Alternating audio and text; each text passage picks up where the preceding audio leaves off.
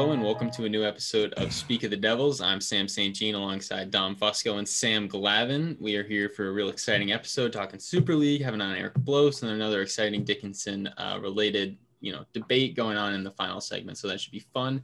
How are you guys doing?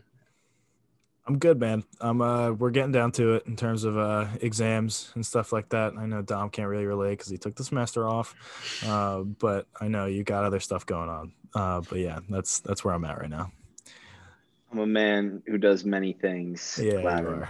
I many things. I got a lot of lot of things up my sleeve. Yeah. Awesome. I mean, I guess we can kind of jump into it. We can talk about the league that began and died and died just as quick. So, uh, so there was the the Super League was proposed, Yeah. and I, I guess I'll ask you guys first. What was your initial reaction to hearing Super League? Yeah, so I'll start that off. Uh, I when you brought up we could talk about Super League, I thought it was gonna. I thought it was some sort of video game or like Rocket League or um, Super Smash Bros. Or like I, I'm I'm dead serious. I thought you meant some sort of like video game or, or something something weird happening. Which something weird did happen, but it was just Yeah. weird in a different form or a different you know sector. So that was my initial reaction, straight up. Yeah, I um I do I do follow the uh, the realm of soccer every now and then, not as much as I used to. Um, probably because I don't really play FIFA anymore on the Xbox, but it's um it. I saw the news because I still follow uh, all that stuff on Twitter and Instagram and stuff like Bleacher Report football and stuff like that. Um, and my initial reaction was why? Like they, it, I understood that at first that it was a it was a money grab. Um, just totally because of that's just how that's the just the nature of sports business nowadays. But I thought that they were they were already just making so much money that they would actually try and consider like the fans' opinions in this. But it and even even when it first came out, everything was so ambiguous. Like take a team like Manchester United, were they going to leave the Prem and join this league or were they going to try and stay in both or it was just it was all very up in the air and it pissed the fans off to no end i mean it was just a swing and a miss by all these clubs trying to make some extra money it was kind of hilarious Yeah, I, I definitely get. I mean, my initial reaction is I heard Super League. I'm like, I the, the name's cool at least. I mean, it, it must be a good idea. And then you kind of read more into it and understand that this was literally a, a way for teams that weren't going to win the Champions League to have another, you know, chance at a Mhm. Champions League, a different version of the Champions League, and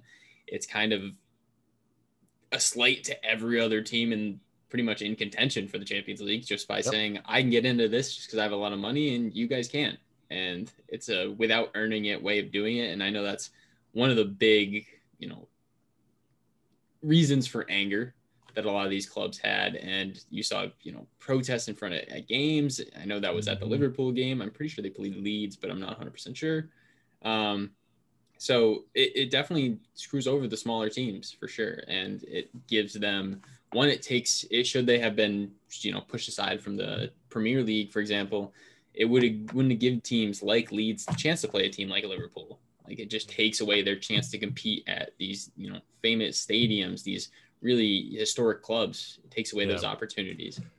i saw yeah, like the way a- I looked at. Go ahead. Go ahead. All right, I was gonna say I, I saw a um a, uh, like a leaderboard on um, Bleacher Report where it was if every team that like was gonna join the Super League got kicked out of the Prem, who would be in the lead with the Prem, and it was like Watford or, or not Watford, it was um like West Ham or something like that. Like it was some crazy like team that would never have a shot in hell at like winning at the Prem with all these big money teams and stuff. And it was it was it was kind of crazy. And I don't know what it would have done to the Prem if they actually all got to leave if they all got kicked out. Yeah, I was just saying it would be like um, Ohio State, Notre Dame, Clemson, Alabama, LSU, Mhm. USC, like all the top teams in, that have the most money in like college football. Because I couldn't really relate it to like any of the pro sports, just because it is pretty. It, it's hard to find like you know twelve really really good teams that are consistently really good, but it's easier to do that in college. So it would be like taking the NCAA top ten or top twelve, top fifteen, whatever Mhm. it was, and just completely starting just their own league, and then that would eliminate a lot of the other schools who get a lot of money for going and getting even getting their butts kicked by Alabama or Ohio mm-hmm. State or Clemson. Similar to that sense for people who don't understand, like me, who I didn't understand it at first. That's kind of the way that I look at it. Yeah, and the and that's a fantastic comparison because all of those teams already run the table in the college football playoff. So exactly. it would be it, that's it, that's a phenomenal comparison. I didn't even think of it. Good good on you, Dom. Thanks, yeah, absolutely. And one one of the actual other ideas too is some of these teams, should they participate in that, they their players would not be able to participate on the national level. They wouldn't be able to play for their World Cup teams. They wouldn't be able to do any of that, which would just be an absolute screw you to your own players. You know, and it would kill the World Cup. Yeah. It would yeah, absolutely kill the World Cup. I mean, the U.S. might have a better chance. I mean, uh, yeah, that's actually true. But yeah. yeah, keep. I mean, at least takes down a couple of the other countries a few notches. But you know, mm-hmm. It definitely wouldn't have been worth the price. And I think as someone who just started following soccer, like that would have really taken away my incentive to try and keep getting into it. Yeah, it would have killed soccer for you, and that's pretty much like what would have happened if I if if I had I would have unfollowed like all the football or like the soccer stuff that I follow on Instagram and Twitter and be like, I don't need to see this anymore because all the best teams are playing each other all the time now. So yeah, it just would have been just an awful situation. I don't know if it's totally full. Is it totally folded now, Sammy? Well, so the first thing that happened that I saw, I believe it was, uh, I want to say it was AC Milan that pulled out, and then it was the pretty much all of the Premier League one after another. So I'm pretty sure they formally disbanded or at least postponed it but there's you know the Premier League teams, their fans were added like abundantly clear about how how little they wanted to participate in this. So um, as far as I can tell, it's it's over. Okay, that's good. Yeah, I guess that'll do it for us. Uh, our pr- little uh, soccer conversation that we don't really sneak into here very often, and uh, we'll move on to our interview with Erika Bloes healthy, not boring. That's not just the motto of Grazery, but is also their promise to you. Visit Grazery today and indulge on fresh Mediterranean inspired salads, sandwiches, and soups, among other great options on a menu that serves both breakfast and lunch. Eat in or take out, no reservation needed here. So hurry on down to 156 West High Street, just yards from campus, and enjoy a fresh and feel healthy meal today. Welcome back for segment number two. Here to welcome on women's lacrosse's very own Erika Bloes. And the exciting thing is, she was actually in a conversation with Dom early on about trying to come on the podcast. So we finally get to make that happen. Very excited to uh, finally have you on. And we'll just have you. I think you're also the first women's lacrosse player we've had on. So very exciting uh, milestones for the podcast. And uh, so I guess we'll start. Just how's it going? And we'll Good. jump into questions. Honored to be here. Thanks for having me, guys. Absolutely. I guess we'll we'll start first with the milestone you hit yesterday, reaching 100 Fruto goals. I guess what was the moment like, and I guess how how would that journey, you know, finally sum up for you? Yeah, definitely. Um, it coming into the season, I knew that it was in reach, and we've had, I think it was four four games. Um, I knew it was coming up. I couldn't have done it obviously without my teammates. We've been working really hard as an attacking system to kind of get um, to get you know, just work cohesively and work out the kinks together. Um, we have a lot of great first years playing with us um, on attack, which is awesome. And our game against Muhlenberg yesterday kind of emphasized how well we work together. We had so many different scores, a lot of first career goals on top of the 100th, which was awesome. Um, Gabby and Ashley um, two of our underclassmen put up their first career goals, which was really great. So there's milestones all over the board. Um, Lori Travellini also with her 100th ground ball in our Saturday game. So there's a lot to celebrate um, for our team. Yeah. So um, I was just I, I was gonna ask you about um, the last two games that you guys played, but you kind of gave me that. So I'll just ask you how how do you feel like the season is going so far? Are there um, are there ups or are there downs going uh, going on thus far? Uh, can you tell me a little bit about that?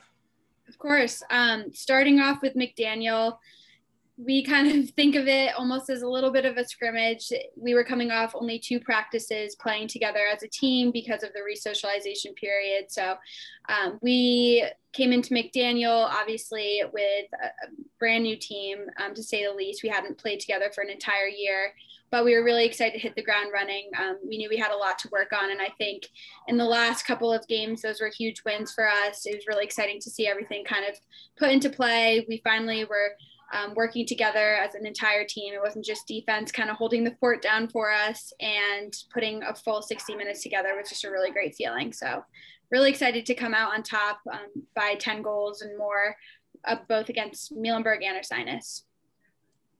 So I'll shift gears a little bit. Besides nagging me to come on the podcast uh, for the past couple of months, what kind of things did you do in preparation for the season, uh, you know, your time away from campus, uh, how was your time spent? Yeah, definitely. Um, as a captain, I think it's been really challenging trying to keep um, the camaraderie up there and to to make sure that the relationships off the field are still there. It's easy for our team to do because we're all, you know, a family, but um, it's been hard being away from one another in different states and different time zones. But um, once we got back to school, it felt like we never really left. We hit the ground running and have been working really, really hard. Um, we, Dom, what was your question again? Sorry. No, I just uh, I just asked what kind of things you know you did in preparation for the yeah, season. Okay, you know, okay. some things that you did all that off the off the field internships, like anything you might have done outside yeah. of cross or basically whatever you did outside of tickets and yeah um, a lot of us have been working off campus. Um, my internship specifically was canceled in the summer because of COVID, but um, we've all kind of used that time to build our leadership skills and, again, kind of make sure that those relationships with one another were pretty concrete as we knew that the season could have not happened, but also there was potential for it to happen. So we wanted to be ready for that. Um, we, a lot of us were in Charleston. We had some people in Colorado.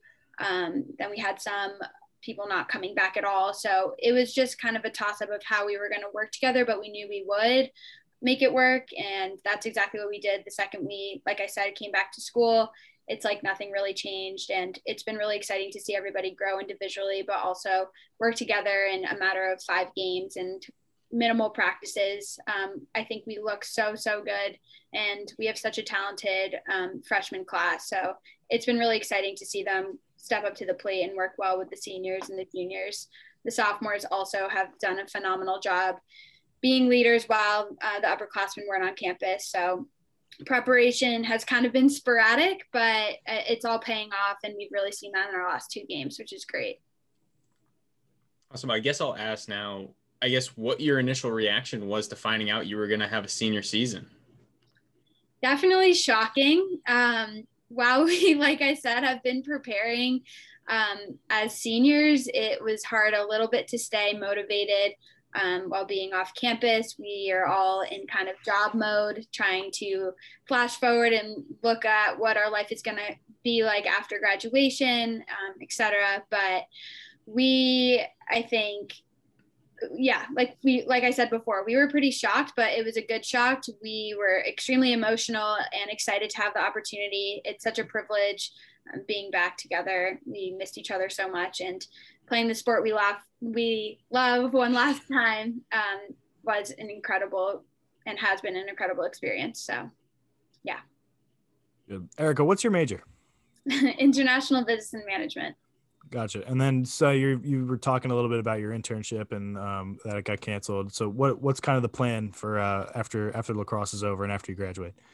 Um, yeah. So, I really want to go into the entertainment industry um, fingers crossed. I've had a couple interviews for NBC Sports, and hopefully awesome.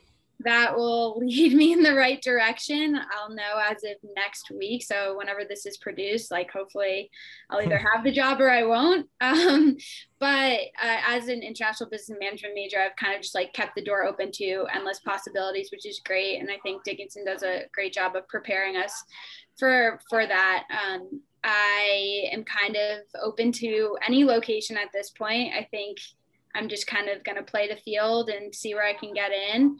Um, but NBC, Sport, NBC Sports would be a phenomenal opportunity because obviously being an athlete has been a part of my identity since I can remember, and I want to carry that with with me into my first career. So hopefully that works out. Um, if it doesn't, I'm just gonna work hard until something kind of figures itself out for for me. So yeah. Great. Yeah, Eric, it's to be an athlete is one thing, and then to be an overachieving athlete, a really good athlete, a great athlete, obviously takes you know great practice, great preparation. Um, you know, a lot of different things go into that, and you know you've achieved something that not a lot of people achieve. You're a four-year starter, 100 goal scorer, um, all conference player, things like that. What separated you from the others? How are you able to outwork everybody and you know achieve something that not a lot of people are able to do? It's a great question, and I'm flattered, Dom. um, I would say, honestly, just the support from my coaches and my teammates. Like I said, we're a huge family. And um, while I was all of that, like you said, I give so much more credit to everybody around me. Um, they bring out the best in me on and off the field as a person and as an athlete. I wouldn't have been able to do what I what I do without them. Um, my coaches are extremely supportive of everything I do, and just having them back me up through life is is incredibly important to me, and has set me up for all the opportunities um, that I've had. So big thank you and shout out to all of them. Um, yeah, no, that's pretty much it. My my teammates and my coaches are the ones to thank for that. I, I end up you know, bringing on those milestones, but um, I wouldn't have been able to do it without them. And they're a really incredible group of people, and I wouldn't trade them for the world. So thanks to them. And Dom's coming out here with the hard hitting questions. Mm-hmm. Yeah. Uh, but I, will kind of follow it up. I, I hopefully in slightly, uh, you know, a slightly easier fashion. Um, I kind of want to ask about doing that within the conference. The Centennial Conference is incredibly competitive. You always have at least you know two teams in the hunt of the top 10 i mean just like this year with franklin and marshall and gettysburg. So what's it like to compete at such a high level in such a difficult conference? So the centennial conference definitely resembles what my high school conference was like. Um, the fciac i played for greenwich high school and um, the two teams that were always amazing were new canaan and darien. So i've always played against really, really hard teams and had to play up to their level. Not that we are any less of a great um, lacrosse team than Gettysburg and F&M are, but they are not, they understand what it's like to be in the NCAA bracket every year and national champions. So, um, a lot of people would be intimidated, but I think our team is really, really good at understanding their tendencies and scouting them really well. Um, it's always a battle, and I think while we do not always come away with the win, which we haven't while I've been at Dickinson, um, it's just it's great to see our team show up, show up and really prove people wrong. Um, we always put up a fight, like I said, especially um, in our most recent game against F&M, we were only down by one at the half, and that was our first time playing a really tough team um, as this as this new new team struggling with not a lot of practice and um, new talent showing up. So I think that was a really proud moment for me. And um, having such a hard conference is just super inspiring and empowering. Um, you know, you see other conferences where you you have one star team that beats every single team in their conference by 10 um, to 20. So I think it keeps us on our toes. It keeps us working really hard, and it has made us all really, really dil- diligent, um, resilient students and athletes. Yeah, so you kind of segued perfectly into my next question. I was going to ask you. You guys played. You guys know that you are competitive with teams like Gettysburg and F&M, and you were only down three to two um, to F&M at the half. So, what what's the key to success against against F&M? What do you guys have to do to to overcome that uh, overcome that obstacle to beat them? Yeah, they're just a really uh, gritty team. They know how to play in in championship games against the best teams in the country. Um, so I give a lot of credit to our coaches for providing us with film and scout and other resources to really help us, um, you know, show them up and produce against them on the offensive end, but also um, our defense has done an incredible job defending some of the best attackers in the country, um, to say the least. And I think that game against F&M that was scheduled because of a COVID instance with another team, and it kind of came out of the blue. And the fact that we were um, down by one at the half really showed how talented we are. And I think that was kind of the start of the climb of our, and progressed us into those two big wins against Ursinus and Muhlenberg. Um, but yeah, I would say a bunch, a lot of the credit goes to our coaches for that. Um, they give us the scout and then we practice really, really hard. Our defense mimics their defense and then our offense mimics their offense um, to help prepare each other. And we just really get in the mindset that we're about to play a really good team and we're a really good team. We know we're a really good team. We have confidence in one another, and that kind of just pushes us forward. Erika, when you look back at your time, either at, at Dickinson, either on the field or just as a student, or in admissions, which I know you're involved in, or any of the other things that you did while at school, is there one or two singular moments or things that you're going to look back on when you leave Carlisle? There's definitely a lot. Um, I, like you said, I was a tour guide, I was a student interviewer as well. Um, being a part of admissions has been an amazing experience. That's like a family in itself. And Dom, I know you know that well. Um, Michelle Fisher, shout out. She's the best. Unfortunately, I haven't been able to see her this year because of um, COVID and I haven't been able to get over to admissions. But um, it's just a really inspiring group group of people who are diverse and have incredible experience all over campus and also just in life, different perspectives. Um, there's a squirrel in my vent. If you guys can't hear that, oh my gosh. um, anyway, so definitely looking back, I, I admissions is going to carry the experience I've had with admissions is going to carry with me um, into the real world for sure. And then otherwise, um, trying to think, just making the relationships I've made with professors, um, professors like Professor Ritchie and Professor Riccio. They've done a phenomenal job preparing us for the real world, um, especially on the business side, just giving us great networking opportunities. It's really incredible how close knit um, the student faculty uh, relationships are. So I'm really appreciative of those, and I'm looking forward to talking to them as we move forward post graduation and informing them of the decisions we make and the routes we go in life. So, really thankful for those as well. Awesome. I mean, that's it for me. Do you guys have anything else? I'm all good. All right. Thank you very much for coming on, Erika. Really appreciate it. And uh, good luck in your next game. Thank you for having me, Dom. Really appreciate it. I'll Venmo you later for having me on the show. hey, no, I'm not taking not taking any no nothing illegal going on here. Oh, I see. Thank you guys. Thank you. Yep. Complex is something no coach or athlete wants to deal with, which is why every team aims to keep schemes and execution simple so success is easy to achieve. That's the game plan used by Grazery right here in Carlisle. Simple ingredients that are fresh, healthy, and above all, delicious.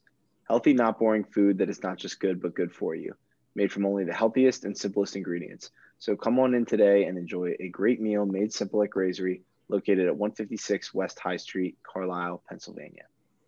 All right, back here for the final segment. Thank you to Eric Bloes for coming on and taking the time to talk to us. But we got an exciting one. So last week, if you remember, we picked a coach that on campus that we thought that could compete at the D3 college level here at Dickinson. Now we're doing the reverse. We're finding an athlete, picking an athlete on campus that we think could coach their team or another team, if that, that's also an option on campus right now.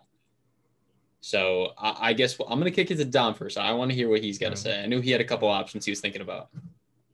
Yeah, so I had I thought we were doing a top five for this, so I was I was struggling. Uh, I put a lot of effort into that, and I, I only I didn't even come up with five. Um, you can so, give your honorable mentions too, so it's fine. Yeah, yeah, I will. I will. Um, the one who I decided to go with is actually a one of was one of our guests, was the previous guest on the show, uh, and that is women's basketball member Claudia Myra, and I chose Claudia just because she has had a very successful career at Dickinson, and there's a lot of those people who you can point to and say they had a great career, but you don't you you don't think they would make a great coach. Like they were good at they knew their position or like they were just an incredible athlete. But you know, she's kind of has a mix of both. She was a very good athlete. Uh, she's seen what watching her the past couple of years. Uh, she was quick to you know help her teammates out, pick them up, uh, you know, point out different uh, weaknesses in the defense or or bring everybody together on a timeout. So a lot of those things I saw from Claudia, I think she would make a pretty good coach. So yeah, she was the one who I decided to go with. Yeah, I actually also thought of um, I thought of Claudia, but she didn't. She didn't make the cut because I couldn't. I couldn't get this guy out of my head, and he's one of my teammates actually. His name's Chris Del Sandro. Um, there's, I honestly one of the best leaders uh, or captains that I've ever had on a, on a team. He is loud and in charge all the time. He's a great guy, and um, he's a four-year starter as well. He's great at his position. He's a catcher. Catcher is also the general of the baseball field.